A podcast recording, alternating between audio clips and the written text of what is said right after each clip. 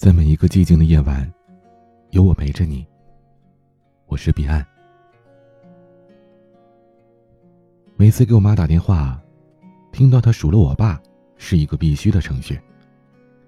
按照我家的惯例，我妈先是要把我爸最近做的不对的地方添油加醋的说一番，然后郑重的警告我：“你可千万不能像你爸啊，他太倔太硬，做人呐要活泛一点。”我记得，儿时有一次陪我爸在单位开会，体制内的企业，走程序的事儿比较多。我爸本身就烦这样的会，他就抱着我在后排看二战时。我们爷俩看得津津有味儿，目不转睛的。然后有个领导不开眼，叫我爸总结一下最近的工作内容。我爸拍拍屁股说：“最近挺清闲，没什么事儿。”就是喝喝茶水，嗑嗑瓜子儿。周围一圈人捂着嘴偷笑。我爸搞不清状况，茫然四顾。领导皱了皱眉，又问道：“难道就没有一些具体的工作吗？”我爸不耐烦了，说：“哎呀，有啥具体的？茶是龙井的，瓜子儿是五香的。我总结完了，就是这么个直肠子。”到处当好人，却到处得罪人。我小的时候特别黏我爸。有一次他出差，我抱着他的大腿死活不让走。他丢了一包糖在床上，我特没出息的去捡，一回头发现他都出了屋了。我哭花了小脸，挂着两道鼻涕在后面追呀追，可始终没有追上。那时候。家里没什么钱，但是爸妈都是国企单位，有保障，偶尔还有一些福利。赶上周末放假，他就带我去单位的仓库里蹭免费的水果。看管仓库的师傅把大门一拉开，里边一箩筐一箩筐的苹果呀、鸭梨呀什么的。他打开一筐，把我整个人都放进去。我坐在筐里边甩开了吃，这筐吃腻了就换一筐。就像是猴子在桃园，有的果子咬了一口就不吃了，那奢侈劲儿，土豪的很呢。走的时候，我还在口袋里塞满了各种水果，到家了全掏出来给我妈。妈妈抱着我数，一个果，两个果，三个果。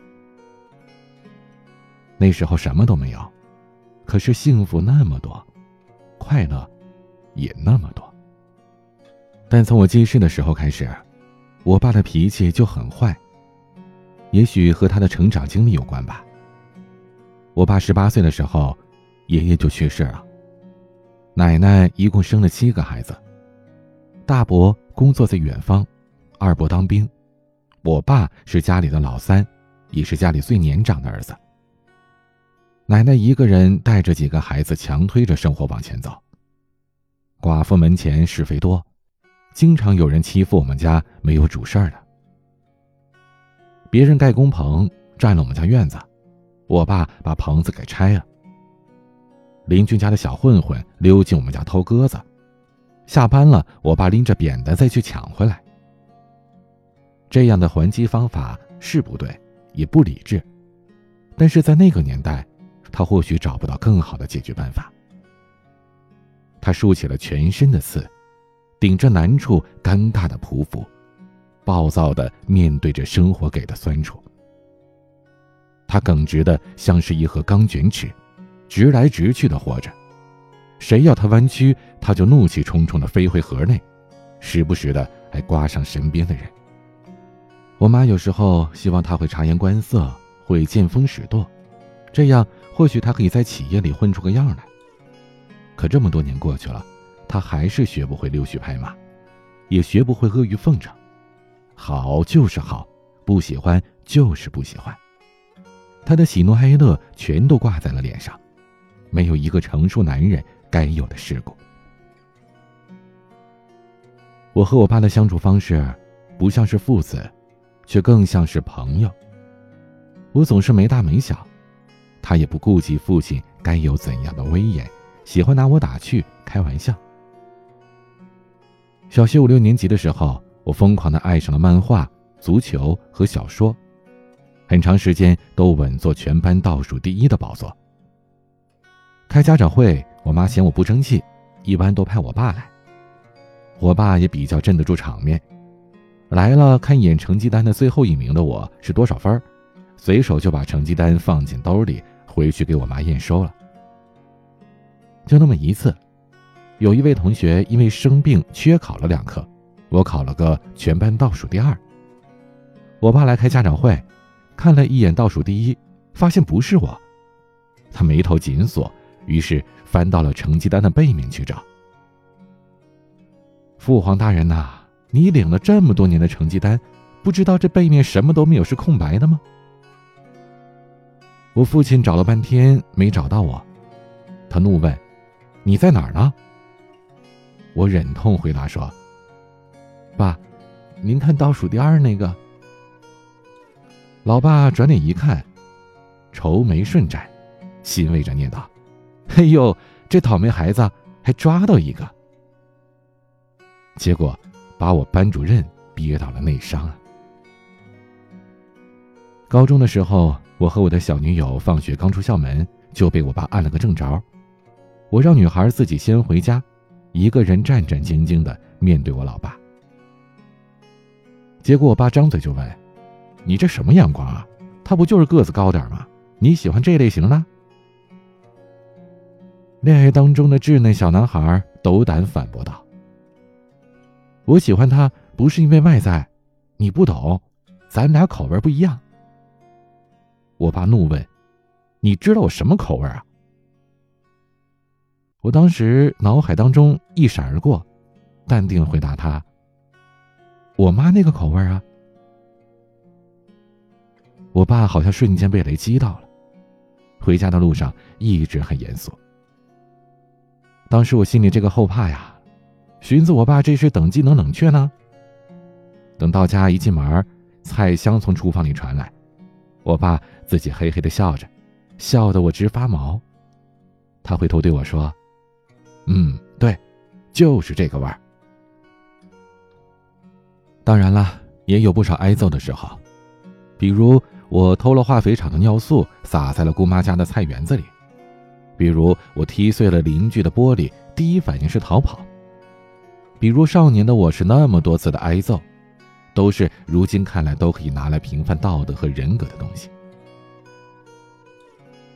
现在想想，在我最叛逆的那个年代。我打电动，他不管；上网吧，他给我钱；考试成绩，他很少过问；就连早恋这样大逆不道的事儿，他都觉得可以是从宽处理。但是，那些违反他做人原则的事情，他却从不让步。我不知道，这是他独特的教育方式呢，还是这就是他的处事态度？但是，这样自由的成长方式。如何成长了今天的我，他当然是不得而知的。这么多年的放养生活里，我以自己最原本的状态生长着。是这种自由，让我可以在任何一个陌生的环境中都能很迅速的融入进去，将自己的气息铺散开来。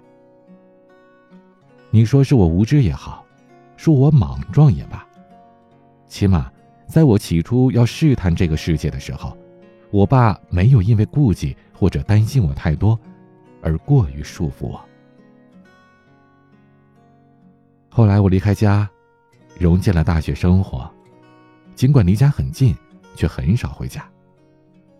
我把自己的生活丰富的滴水不漏，玩音乐、跳舞、演话剧，勇敢的尝试着每一样我不曾接触过的新鲜事情。大一放寒假回家。有一次家里吃火锅，我和我爸去买菜，走路的时候我步伐快了点，他跟着我走急了，累的是气喘吁吁的。我故意放慢了脚步，他就强调着说是昨晚没睡好。快到家附近的时候，突然下起了雨，我爸开始加快步伐往家里跑，我不敢超过他，一直在后面跟着。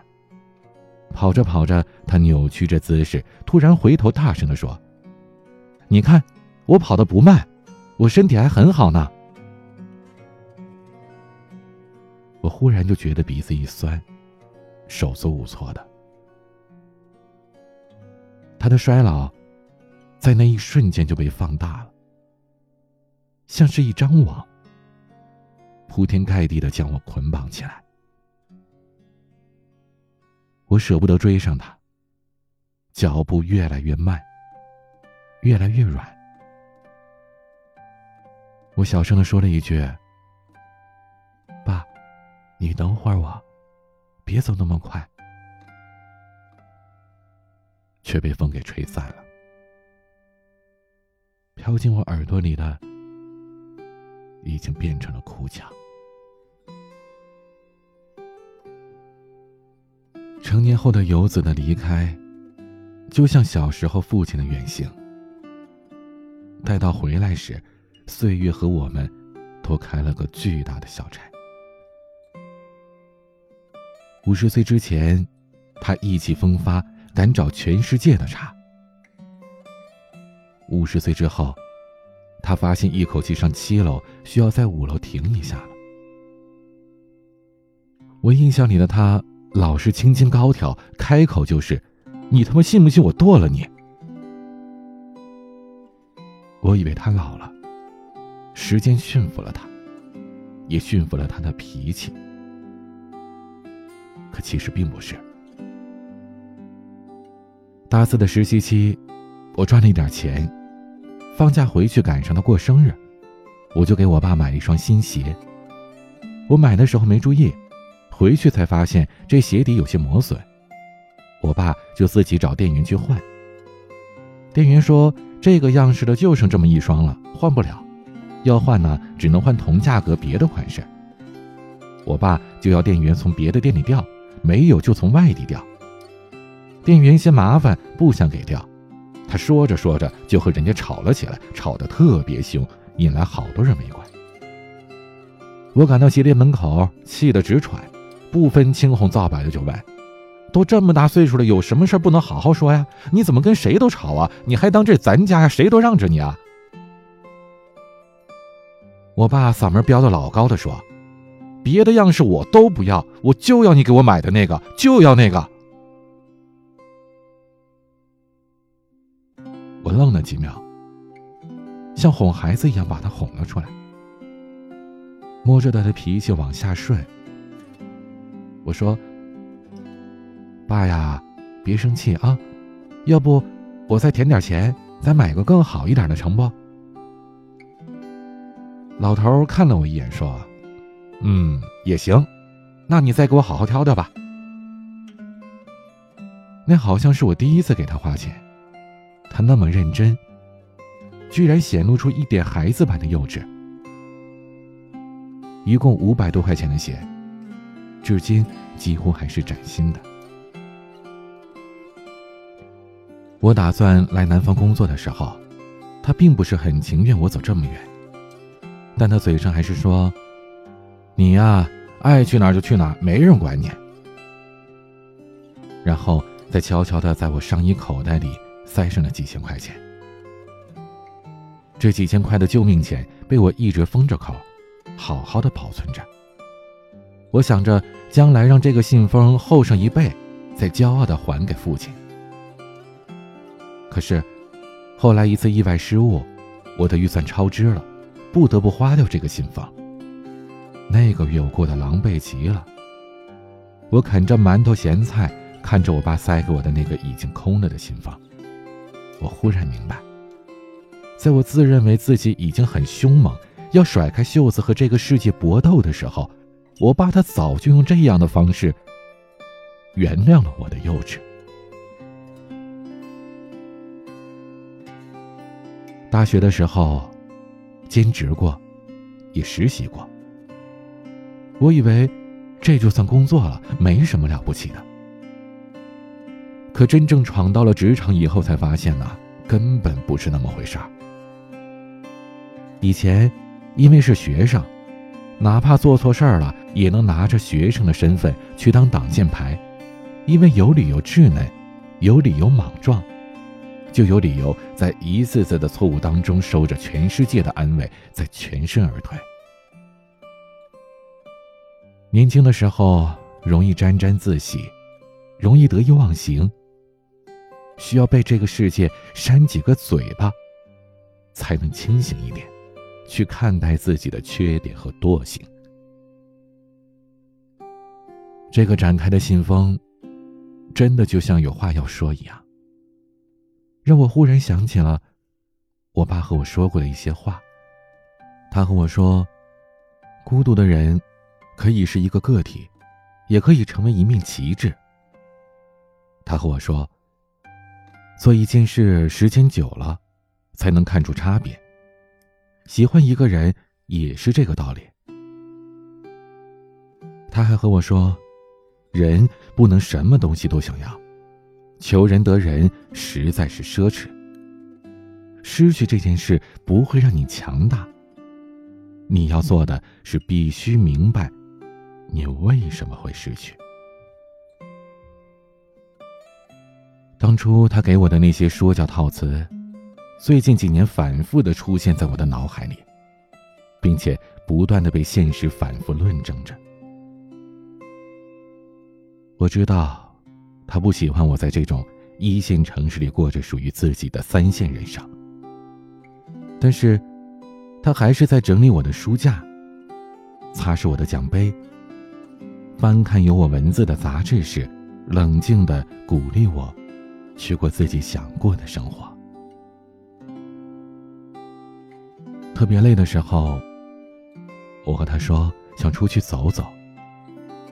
他说。那就去吧，去看看，去体会体会。路上有许多好玩的东西，你看了，你就懂了。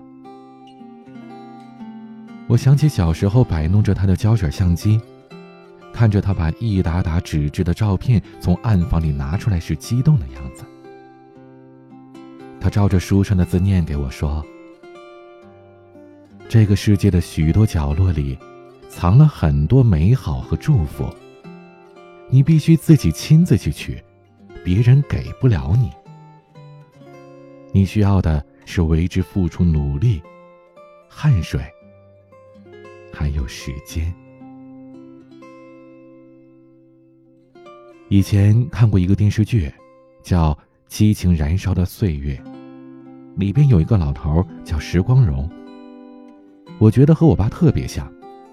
脾气臭，蛮横还不讲理，惹得妻子和自己吵吵闹闹一辈子，三个孩子也没捞着清净。我指着电视里的石光荣和我妈说：“妈，你看这像不像我爸？”我妈说：“他呀，像不像我可不管，你可千万不能像你爸啊。”我爸有很多缺点，他暴躁、酗酒，喝醉以后还耍酒疯。他还特别懒，洗衣做饭通通不会，做错事也不承认，死要面子。他这辈子也并不如意，但是他没有把那么多的压力交托给我，没期盼着我大富大贵、光宗耀祖，也没有把我当成他人生的绝地反击。我考什么样的大学，做什么样的工作，去哪个城市生活，喜欢什么样的姑娘。他通通不管，他只希望我能成为一个好人，并且快乐，仅此而已。我不吸烟，也不喜欢喝酒，就算喝了，也不喜欢拉着人耍，而是找个地方刨个坑，自己睡觉。每个人缓解压力的方式都不一样，我喜欢家里多一些植物。多一些图书，安安静静的。再有一个老唱片机，配上一壶茶，那就太美了。但我的确很像我爸爸，我也非常倔，也是直肠子，会因为相信一件事或者一个人，昂着头和生活叫板。但我更像我自己，我是他的延续。却不是复制。我爸今年已经五十五岁了。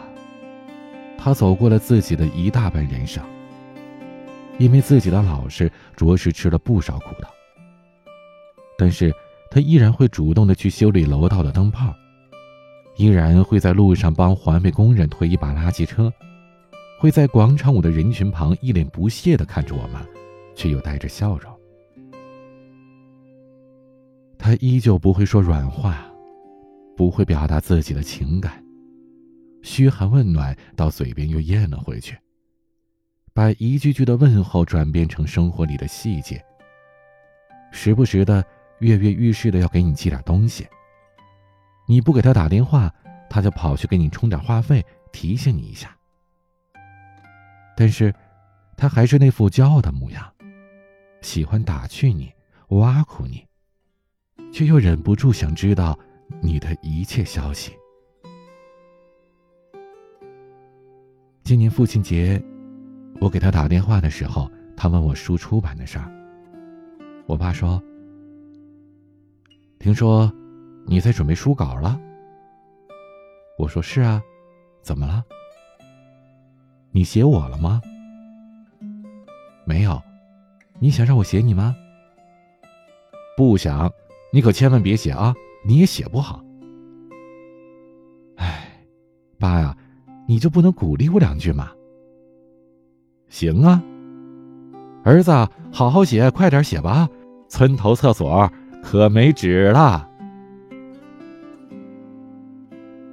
哎，我就知道。这篇文章来自刘墨文。喜欢，请分享给更多朋友收听。欢迎添加我的私人微信号 a 一二三四五六七八九零 b c d s g，公众号喜马、微博、抖音同名 ID DJ 彼岸，我等你。我是彼岸，晚安。